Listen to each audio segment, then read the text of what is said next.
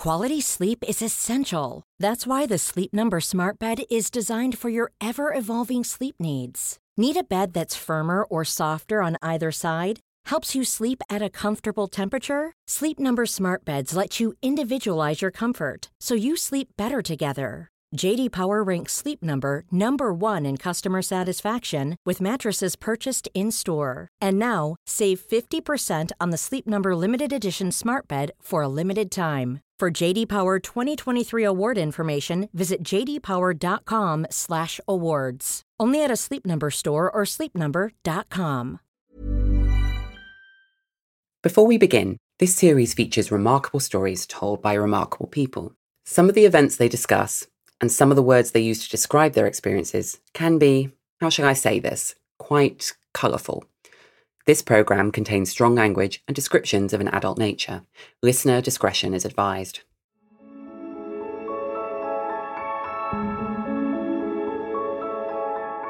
We thought, like lots of gay men at that time, that it was something that was only happening in America. And then when we did think about it, we thought it was something that only impacted on white men. And then slowly over those years, from about 86 to the late 80s, we started to see more and more people that we knew become infected or get ill and then die. And then HIV became very, very present in our world. This is Mark Thompson. How have you been finding our endless winter lockdown? Oh dear, it feels like it's been about four years. But I've been all right. I've got my dog Travis here, so, you know, I'm not completely isolated. There's so many cliches when it comes to sharing the journeys of LGBTQ people. I think, hopefully, across this series, we've shown that life is far more complicated, that no one story can capture everybody's experience. And meeting Mark, I'm struck by this fact more than ever. There's a word Mark brings up a lot whenever he describes his life, and that word is lucky. As you hear more of his story, you might think it's a strange word to use, but in some ways, I think he's absolutely right. It was luck, good or bad, that changed the course of his life irreversibly as a teenager, taking him around the world and to the forefront of the ongoing fight against HIV and the stigma it comes with. But of course, it was more than luck that made Mark who he is today. It was also community. And what's remarkable about Mark is that at his lowest point, where he didn't have community around him, he went out and created a new one. You're listening to Call Me Mother, a collection of conversations with queer elders. I'm Shon Faye. Each episode, I'll be talking with an LGBTQ trailblazer who has something important, interesting, or enlightening to say about what it means to be queer in the world today. By talking to older queer people, we want the stories in this series to create a sense of community across generational lines. By the end, our hope is that you have the language you need to grapple with new experiences by showing that you belong to a much broader history. And in this episode, Mark's story, which I'll let him begin. My name's Mark, and I was born and raised in Brixton in the late 60s, just before the 70s. For me, it was a really safe, comfortable place. It was a really tight knit African Caribbean community. All of my family lived here, so it was really familiar to me. Um, all of the shops and the business were overwhelmingly black owned and black run and kind of met the needs of, of the community you know, and I have lots of memories of growing up here and roaming the streets and playing in rough areas, you know, which were today's because of health and safety, you wouldn't be able to go near. But also spending Saturday afternoons in Brixton Market, you know, with my with my mum going shopping and being in record shops where reggae music would be blasting out, or you know, um, there'd be rastas everywhere. So really strong, happy memories of a place here. One thing that's interesting about your story that might surprise a lot of people too is I think we have a lot of um, certain stereotypes about what it was like to be gay at a certain point in history. And what's interesting about your story is that you came out quite young and you actually said it wasn't too bad. you know, a lot of people think it's like people were living double lives for decades on end and, you know, absolutely petrified. But your experience wasn't that. It was July the 13th, 1985. I remember it clearly. And um, I'd gone to my first black gay party and I stayed out all night and I came in at about seven o'clock the following morning. And in my bedroom, hidden away, was a number for gay switchboard, which my teacher had given to me. And I got in, and my mum had rifled through my stuff and she found the number, but she'd put it back, but I knew she'd found it. And then that afternoon, she sat me down and she said, Is there something wrong? Is there anything wrong? And I could never lie to my mum. And I told her that I'm gay. And I didn't say I think I'm gay. I didn't say I'm confused. I said I'm gay. It is what it is. And um, she recommended that I see um, a counselor, but not because she wanted me to change. She just wanted to make sure that I was okay and this was the right decision for me. But she was also concerned because this is the mid 80s and she was concerned that I might be being manipulated by older people. So she wanted to make sure that I was safe. So that was that. And then she was great. My dad um, was a Jamaican man, a little bit loud, a little bit homophobic, a little bit homophobic. And one night he was in a pub in Brixton, which was filled with lots of other Jamaican men. And he was there making up lots of noise about, you know, making homophobic comments. Let's just leave it there. And somebody turned around and said, Well, how can you say that? One of your, your son is one of those. And the fight ensued. My dad was really angry and he called my mum and said, I need to talk to you. And my mum was like, Your dad's on the phone. He's coming over because they divorced at that point. And I expected my dad to come round and kick off to be really, you know, dad about it. And I said to him, I'm 21. I don't ask you for anything. I pay my own bills and I've never brought trouble to your door. And my dad turned around and he was like, Don't understand it. I don't get it. But you're my son and I love you. And that's the most important thing. And a couple, about 10 years later, he would ring up and he would wind up my boyfriend, pretending to be another guy that I was seeing. So, um, yeah, that was my dad's way of dealing was to wind up my boyfriends later on. So I was really fortunate in, in that way um, to have my family who supported me. And with that, aged just 16, Mark entered a whole new world. I remember going along to this party and the door being opened by this six foot three black guy who was completely glamorous and totally fabulous and just screamed welcome. And that was my entry. And I just went to this place and it was just filled with black gay men from all over London, from different parts of the Caribbean. Um, they played music that my parents had listened to. They had food that we would have at parties. Um, so that was a really, really good introduction to my community and finding my tribe. The gay scene was still quite racist, so there were racist door policies, or you would go into venues and the other punters might have racist or stereotypical attitudes towards you. You know, we were fetishized. So, in some ways, it was much safer for us to be in black spaces. And also, there was the music and the cultural stuff that we weren't getting. So I could go to, you know, Heaven or Bangs and I'd hear lots of high energy and see lots of clones and smell lots of poppers. And it just wasn't me. Where I'd go to a house party and I'd hear reggae music, a bit of soul, a bit of soca, and I wouldn't smell poppers. I'd probably smell a bit of ganja, a bit of weed. I really hit my stride of going out when I was probably about 18 or 19. And um, it continued in that vein for about 25 years. And I would go out nearly every single night.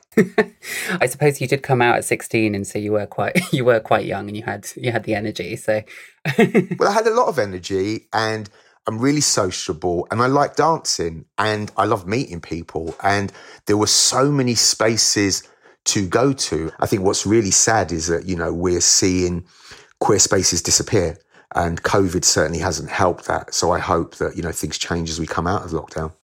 So it was 1985 and Mark was in his element, tearing up London's pubs, clubs and house parties in a way that I don't think I'd ever have the stamina to do. But there was, of course, something looming large in the background of this sparkling teenage life, and that something was AIDS. When did you first hear about HIV AIDS and do you remember what people were talking about when when they talked about it? I mean, I heard about the virus or this thing that was entering in this, into the gay community way before I came out. And I was at school and I used to steal gay magazines from shops. and um, there was one of them in particular called um, Him. And on the front cover was a, an image of young gay men in test tubes. And I remember being about 14, 15 and, and, and thinking about this, but it not really resonating in any serious way with me. And when I did come out in 1985 and start to hang out with my friends, it was a quiet conversation, but it was over there. It was somebody else's issue. And it was only in late 1986 when the test became available that people in my community around me, in my circle, started to talk about it, which then prompted me to get my own test.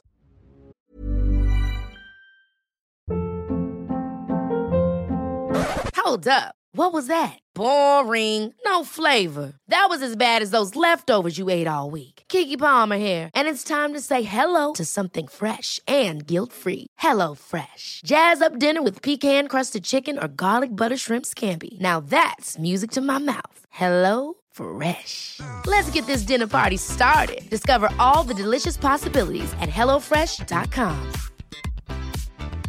Quality sleep is essential. That's why the Sleep Number Smart Bed is designed for your ever evolving sleep needs. Need a bed that's firmer or softer on either side? Helps you sleep at a comfortable temperature? Sleep Number Smart Beds let you individualize your comfort so you sleep better together. JD Power ranks Sleep Number number 1 in customer satisfaction with mattresses purchased in-store. And now, save 50% on the Sleep Number limited edition Smart Bed for a limited time. For JD Power 2023 award information, visit jdpower.com/awards. Only at a Sleep Number store or sleepnumber.com.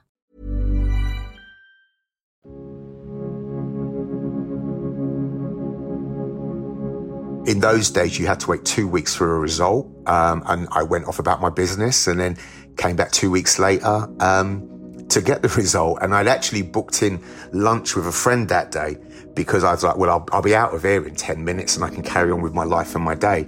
And um, 10 minutes later, my life completely changed. The doctor who told me was slightly older, um, probably wouldn't get away with his practice these days because he was a little bit touchy feely. He recognized that I was really young and I was really scared, and he gave me the biggest hug that I remember. And um, told me, you know, that he, he, he couldn't give me a prognosis. He didn't say that I'm going to die. He was like, we just don't know what to do, but we'll keep monitoring you. We'll keep looking after you. In that 10 minute appointment, just a year after he came out, the trajectory of Mark's life changed.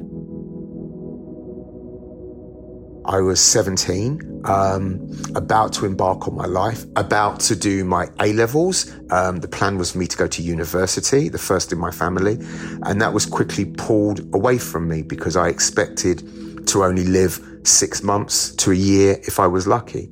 And so, for a young man to be presented with his own mortality at that really early age was devastating.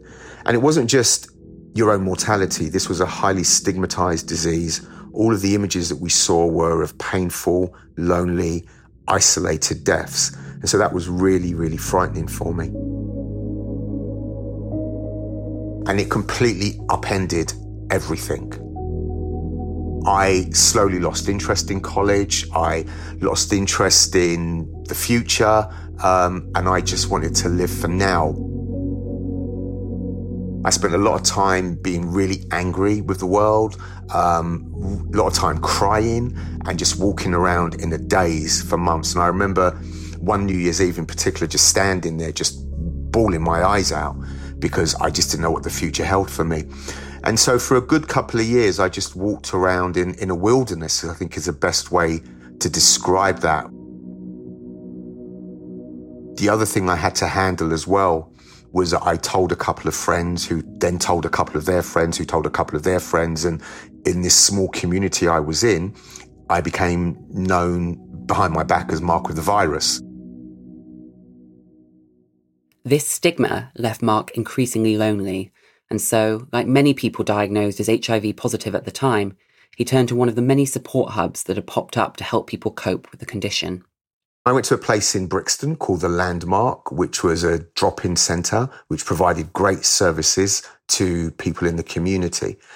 And obviously, you know, when I went there, you know, it'd be a lovely space, great food. You could get lots of therapies. Um, you could talk to people and it was a real sense of community. But it really was challenging at times because one, I was young.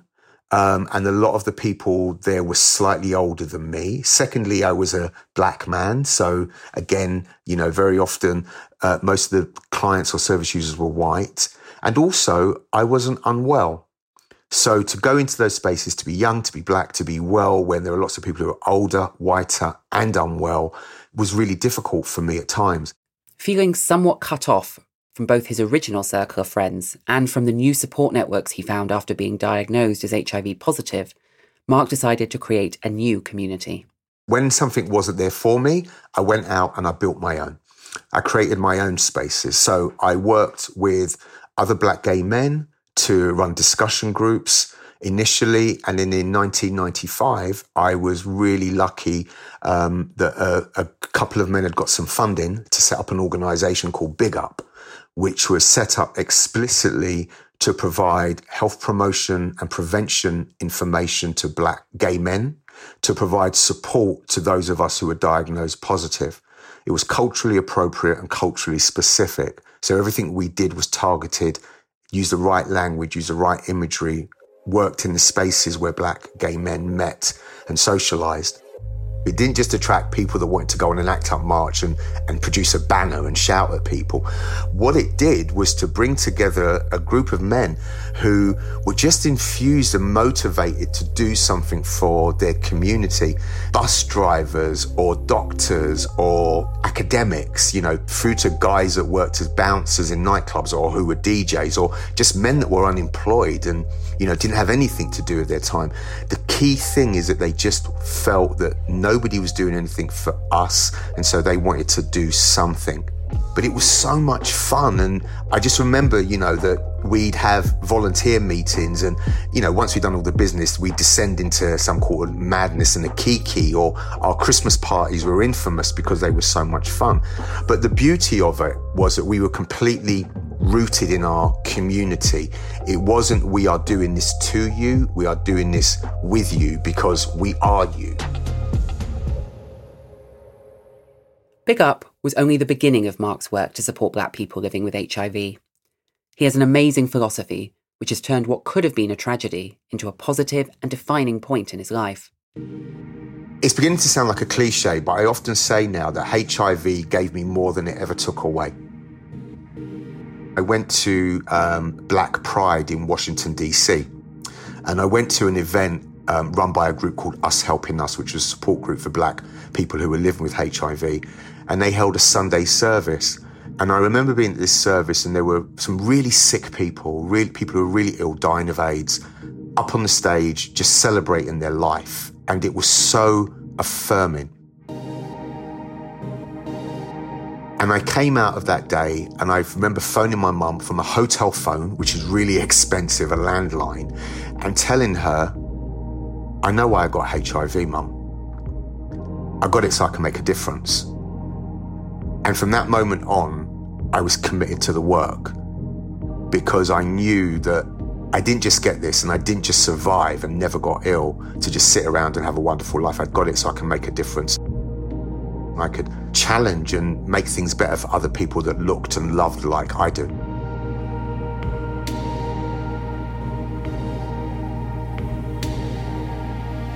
I always believe that if you if you lose somebody or something, it opens up a space for somebody else or something to come in.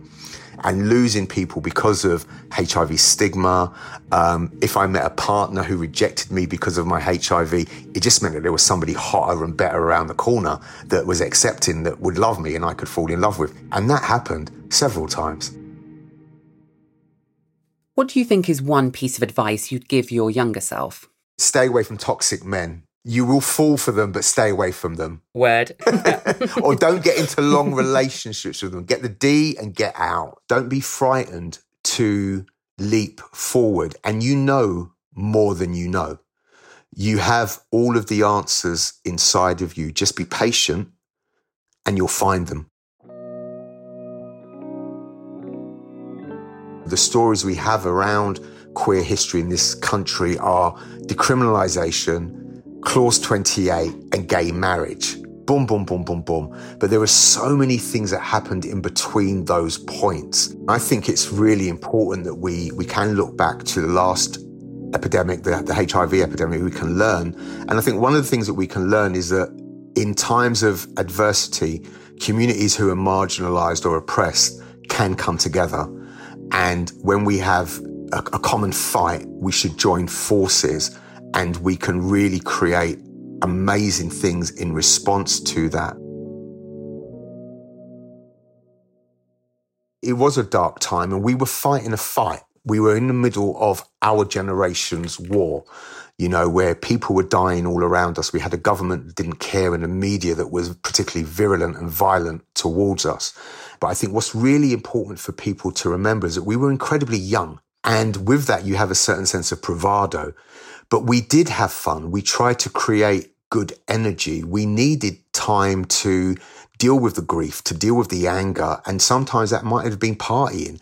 So, you know, I would work really, really hard at my job and my activism, but I also partied really hard, going out and dancing and listening to good music and being with my friends and chasing boys was the stuff that got me through to enable me to go to work the next day and deal with friends or loved ones who may be ill or maybe dying or people who may have been kicked out of their homes.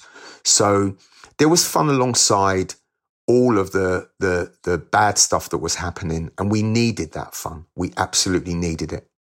Mark spent his whole adult life working for change, and he's achieved a pretty impressive amount of it.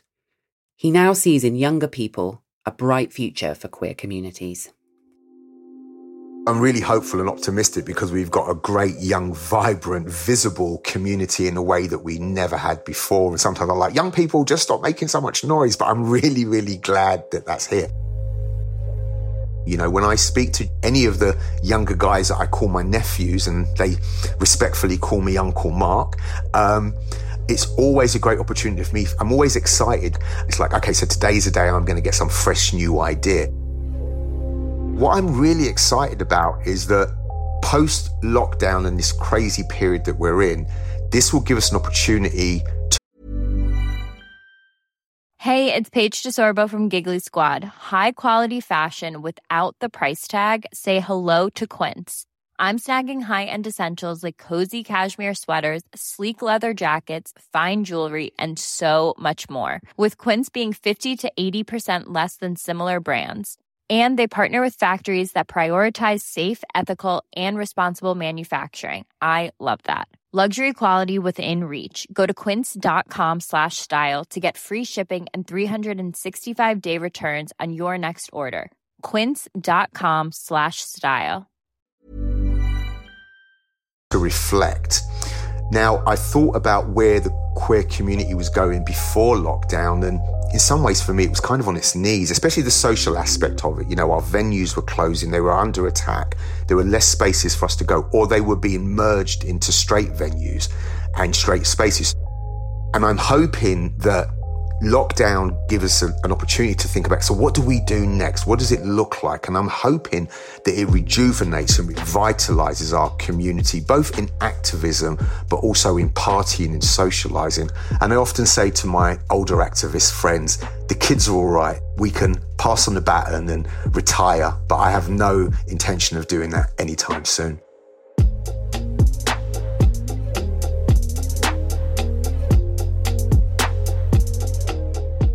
You've been listening to Call Me Mother, produced by Novel and supported by the Audio Content Fund.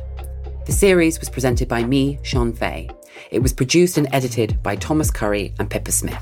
The executive producers were Max O'Brien and Sean Glynn. Sound design and mixing by Joel Cox.